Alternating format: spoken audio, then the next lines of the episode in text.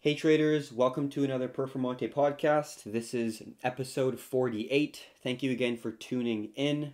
This is going to be a general kind of crypto news coverage podcast. We're going to be first going over the Miami mayor, talking about some progressive crypto laws. We're going to be going over some more information regarding Dogecoin. There's some uh, familiar faces that are talking about it on Twitter. We're then going to be talking about the Robinhood, GameStop, uh, kind of restructuring that we think we need. Definitely some interesting things that we could use involving blockchain within that space. We're going to, we're then going to be talking more about Jack Dorsey, uh, the uh, CEO of Twitter. Going to be touching a little bit on MicroStrategy, and then we're going to be going on to a little bit news on Biden and the stimulus packages that they're uh, going to be creating here to try to help out with the COVID relief. And then we're going to end the video with some information about the all-time high for Google searches regarding Bitcoin. So thank you very much for coming. And now, now I'm going to go pass it over on to Nathan. Appreciate you spending your Sunday evening with us or whatever day you might be tuning in. It is February 7th. And just to jump right into it, we have absolute bullish news coming out of the legendary mayor of Miami who is known as Francis Suarez. Uh, and he's really been an advocate for both Bitcoin and blockchain applications, kind of at the municipal government level. And they are taking steps to adopt more progressive crypto laws. And they want to equalize and incentivize the playing field by offering things like paying city fees in crypto city employees getting paid in salary in crypto if they wanted, uh, as well as allocating some of the city's treasury into Bitcoin. Uh, and he calls that the hardest of the three ideas that he's really pushing for with this crypto adoption. And he's really been meeting with some of the big players, specifically the Winklevoss twins, uh, and ultimately, there is no specific time frame of when he is looking to have these as tangible benefits and products for the city of Miami. But ultimately, he's a big advocate within the space and really trying to make some big changes from like the municipal government standpoint. Yeah, definitely great to see that adoption from the governments and, and really from people who are going to be able to change the regulations involving blockchain cryptocurrencies to incorporate it within our current economy. So really great to see and we're seeing it in different parts of you know many different states and different countries. So overall the transition is actually uh, commencing and the idea of governments shifting into a more blockchain based system on the back end of things is actually coming to fruition. So pretty unbelievable there. Next thing we're going to be talking about is uh, some funny news. We see Snoop Dogg and Gene Simmons from Kiss join Elon Musk's Dogecoin army on Twitter. And uh, we see them both posting about things. And uh, Gene Simmons specifically wrote um, why, talking about why buy Dogecoin, because I believe it will go up. But that's just me. And um, kind of the things that me and Nathan were talking about is well, you know, we're thinking like, why Dogecoin? It's a, it's a meme coin. There's no actual fundamental use case or future really, other than just pure pump and dump speculation. But there's no real corporate structure behind it. So if you're looking at like a like let's say a coin like Stellar, there's a corporate structure behind Stellar Lumens. So it, it is very drastically different than a asset that is not really perceived to be um, you know, in, in the limelight of a corporate structure type of really business. It's not really a business whatsoever. Some person just made it, and it is a blockchain network that people still use to this day um, to transact and um, have commerce. So it's pretty unbelievable um, that it's got to this point. But um, I think kind of that may be one of the reasons why, and maybe why Elon Musk likes it, is there's no real business backing the actual asset. It's just a meme coin that people can buy and sell, and the prices go up and down. But um, there's no real face behind the coin. It's kind of like Bitcoin, but like it's literally a meme. Yeah, I feel like it's kind of comparable to digital Chuck E. Cheese dollars.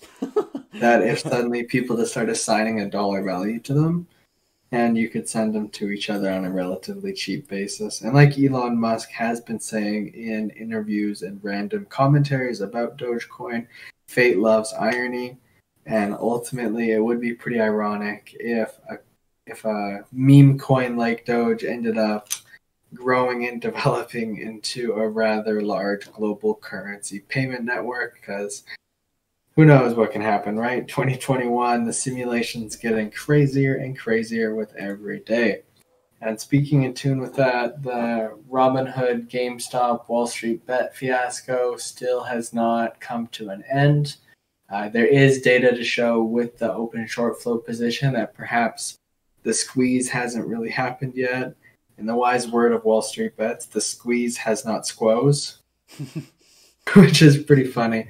Um, but it seems like a lot of people are getting shaken out. Maybe that selling cascade that happened all the way, it went up to like $470, something crazy like that. And now it is much, much, much lower. I think people really got shaken out because now it's trading at six, not 600, $63.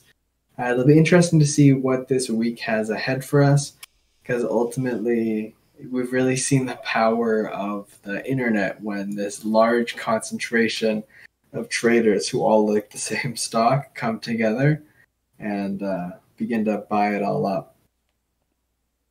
Yeah, it's definitely. Um, I I think it's definitely something that will be um, very prevalent in in this upcoming week to see how it'll go um, with the amount of selling that's been going on. If Wall Street bets, I guess, community members are going to be actually still bullish and still have diamond hands, still want to keep that buy pressure on to squeeze out the rest of the institutions. So um, we'll see how it goes this upcoming week. U.S. dollar is plummeting, so um, there's definitely a reason to have a risk on uh, overall sentiment as well as a lot of speculation in the air. So I think this upcoming week will be bullish not just for crypto, but um, we'll definitely keep an eye out for those Wall Street bet stocks. But kind of jumping back into the Robinhood issue, talking a little bit about DeFi, I think this really this news story about Robinhood restricting people to only purchase a single share of certain companies and stocks just because um, they're from Robinhood's perspective, they're saying volatility, but we did talk about in a previous podcast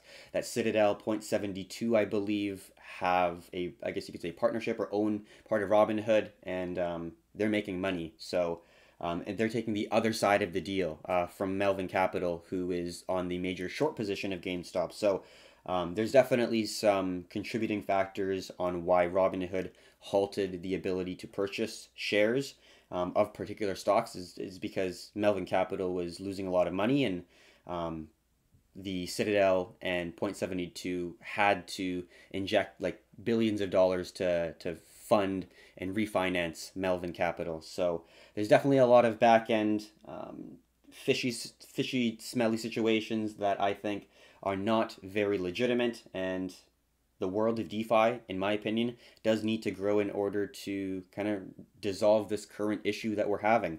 I think everyone should have the ability to play in the open markets and, and speculate and invest and be able to, in this case, you know, position themselves in corner a certain market or a certain fund because they're too exposed to a certain position, short or long. And you know, at this point, we weren't able to do it. But I think with DeFi and the ability to have a decentralized network with not a single entity controlling really the entire aspect of that certain market, we're going to be able to have a more open market for people to to freely trade. And I think that's a pretty beautiful thing. Yeah, 100%. It really connects the retail trader to the retail trader, cuts out the middleman, because ultimately we know how profitable these traditional financial institutions run their business. Ultimately, they're facilitating that network, but DeFi decentralizes that and brings the power to the people. Moving on to the next story, we got a pretty positive story coming out of Jack Dorsey, who is the CEO of Twitter he posted a screenshot that he will be running a Bitcoin node. Now, that does not mean that Bitcoin is proof of stake. The nodes are essentially the decentralized blockchains distributed throughout the world. And ultimately, although you do not get paid for running the service like you do with proof of stake, it's kind of like you're providing security to the network because it's these ledgers that are distributed that kind of dictates the version of the blockchain that is most reputable.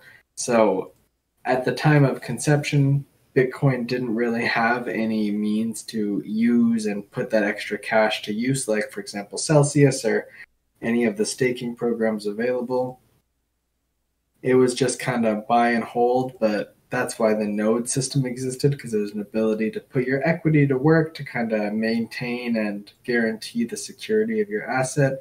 Well, now fast forward to 2021 when DeFi is all the buzz and we're still seeing that decentralized structure where again we're seeing uh, retail trader to retail trader able to borrow and loan money, earn that interest, or pay it in some circumstances, which is a very powerful idea and ultimately kind of highlights that Bitcoin, although it is older tech, that doesn't have the same incentivization systems, the same usability, it's still the number one crypto in terms of market cap and overall public image.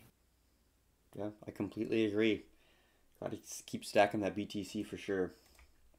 So uh, there's definitely one fund that is stacking a lot of BTC, and that is MicroStrategy. And what they're doing right now is they are pitching BTC, or they will be pitching BTC to 1,400 public companies. We already talked about how uh, Michael Saylor, the CEO of MicroStrategy, talked with Elon Musk talking about the importance of hedging a major cash position that many public companies have with, for example, Bitcoin, because we know that the US dollar is moving to the downside. The stimulate this uh, stimulate stimulation, um, the influx and input of additional capital into the public marketplace within US dollars, as well as very low interest rates, create a situation where the US dollar moves to the downside. And you got to hedge because if you have a lot of money or a, a large cash position, you're going to be losing value. You're going to be able to buy less and less things, less and less um, things you need to do to, let's say, uh, create electric vehicles for Elon and that's not a really good thing. So you need to be able to have a position, and we could see potentially a massive influx of new capital flowing into cryptocurrencies, primarily Bitcoin, because large corporations need to have a hedge against their inflating away currency because of the proliferation of currency from central banks. Yeah, 100%. I think the way that Michael Saylor explains it is so relevant. It's basically you have a melting ice cube of cash value. The risk reward to putting your money in sound or to put your capital in sound money is too good to be ignored. And really, this is the way of the future as the Federal Reserve continue their activities of aggressive currency proliferation. Ultimately, that trajectory is going to maintain, and so the influx of capital into crypto should maintain it's that kind of smart move where you can outplay the market because ultimately we're at a time where we live in a financial fantasy. Money is not real anymore. It's just being printed hot off the press by the Federal Reserve. And it's interesting to note that I think people are starting to catch on because Google searches hit a record high for buy crypto as well as Bitcoin and Ethereum saw massive spikes in interest. Same with Best Crypto App and Best Crypto Exchange. Uh, and ultimately, I think we've been using Google Trends as an important metric for public interest, and we're really seeing it start to spike up to where it was and where it reached in that late 2017 end of the bull run. Mm-hmm. Definitely, uh, buy cryptos like way above the zone. Best crypto exchange a little bit less, but um, we are definitely seeing that level of interest. And I think as of right now, a lot of people heard about Bitcoin, cryptocurrencies, Ethereum, maybe in 2017 because some, let's say, friends or family got into it. But I don't think many people acted, or as much as what the general population has. Like, you know, Nathan and I are immersed in it, so we think the percentage of people who are actually involved in crypto are a lot higher. But if you're actually looking at hard numbers, the number of people who are actually invested and involved in crypto is still quite low. So the relevant um, I, I would say the percentage of people that know about it is very high, but the people that invested are still substantially low. So at this point, there's going to be, in my opinion, a lot of FOMO because it's not just the retail traders that are going to get the FOMO. In my opinion, it's also going to be the institutions because there are some people who acted very quickly and swiftly, like Michael Saylor. He's in a position uh, at this point as a major figurehead in the crypto space extremely quickly. And there's going to be people who are way late to the game and they'll still have a ton of capital backing them because they're from an institutional standpoint. They're just at a point where, let's say, equities are doing well, but they see that FOMO and, and the appreciation of crypto, you know, that money is going to be flowing in. So, in my opinion, the Google Trends is really just for retail traders which at this point retail trader interest is spiking. But the big player for this upcoming bull run that we're seeing right now, in my opinion, is going to be from the institutional investors and traders, which we definitely are seeing. Yeah, 100%. The institutional interest is miles beyond what we could even dream of in 2017.